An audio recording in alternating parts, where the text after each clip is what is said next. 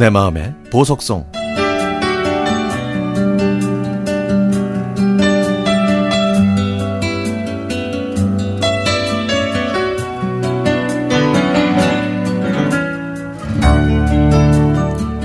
집과 멀리 떨어진 경기도 최전방에서의 군 생활. 매일 새벽 위병 근무를 서면서 불 켜진 아파트, 아파트를 볼 때마다 가족 생각, 집 생각이 간절했죠.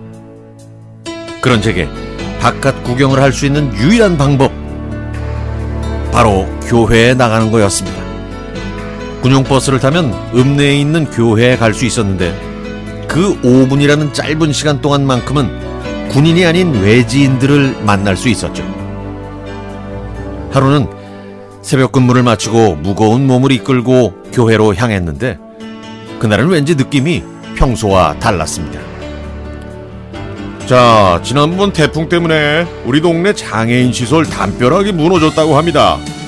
오늘 예배는 이것으로 마치고 작업하러 갈 청년 안 계십니까? 간식도 없이 주말에 작업이라니. 다들 눈치만 보다가 결국 군인이던 제가 자의반 타의반으로 지원하게 됐죠. 교회에서 조금 떨어진 곳에 낡은 장애인 시설이 있었는데 저희가 도착하자 몸이 불편한 아이들이 입구에서 손을 흔들고 있었습니다. 낯선 사람들을 경계하기보다 오히려 미소로 반겨주던 귀여운 아이들. 저희는 담벼락 보수와 아이들의 목욕, 빨래까지 끝마치고 늦은 저녁이 돼서야 부대로 돌아왔습니다. 그런데 그날 리코더를 들고 하루 종일 저를 쪼르르 따라다니는 소년이 있었는데 저는 몸이 불편해 보이는 아이를 안타깝게 바라봤죠. 그랬더니 선임이 저를 툭 치면서 아 표정 관리 안 해? 어? 왜? 불쌍해 보여? 그게 편견이야. 저 아이는 지금 무지 행복해 보이는구만. 몸이 좀 불편하다는 차이지 우리랑 뭐가 달라? 어? 네가 그런 눈으로 쳐다보면 그게 더 상처가 되는 거라고. 아, 아, 아, 네. 아, 네, 알겠습니다. 네. 네가 착하고 솔직해서 그런 거니까 괜찮아.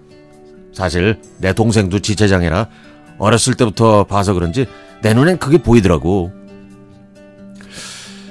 그날 이후 장애인에 대한 제 생각은 조금씩 달라졌고 시간이 날 때마다 장애아동 보육원 시설을 방문해서 아이들과 함께 했습니다. 야, 너 성탄절에 휴가라며? 야, 아까워서 어떡하냐. 좋은 공연 볼 수 있었는데. 왜, 왜 말입니까? 왜?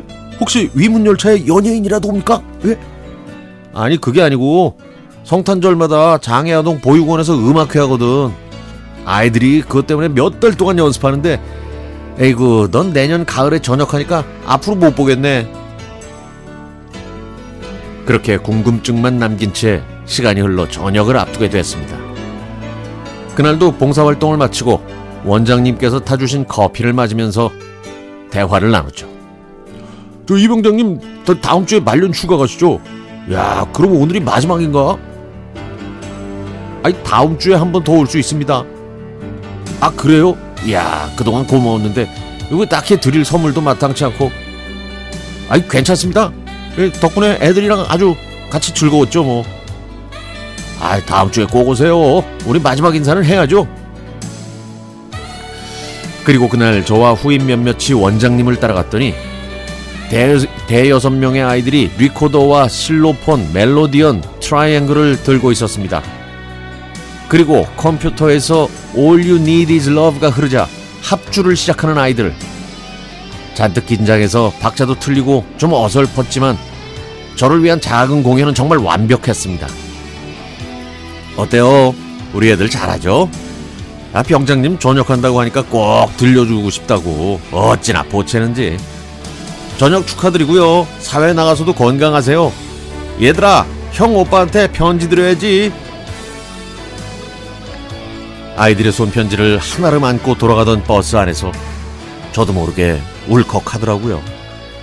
그렇게 기다렸던 저녁인데 기쁘면서도 아쉽다는 생각이 왜 드는 건지.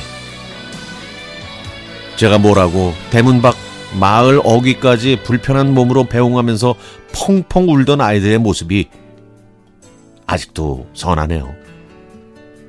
직장 생활하면서 사내 봉사단원으로 아동 보육원을 방문했었는데 그때 군대 시절에 만났던 그 순진하고 선한 아이들이 저를 위해 열어준 작은 음악회는요. 제가 본 최고의 공연이었습니다.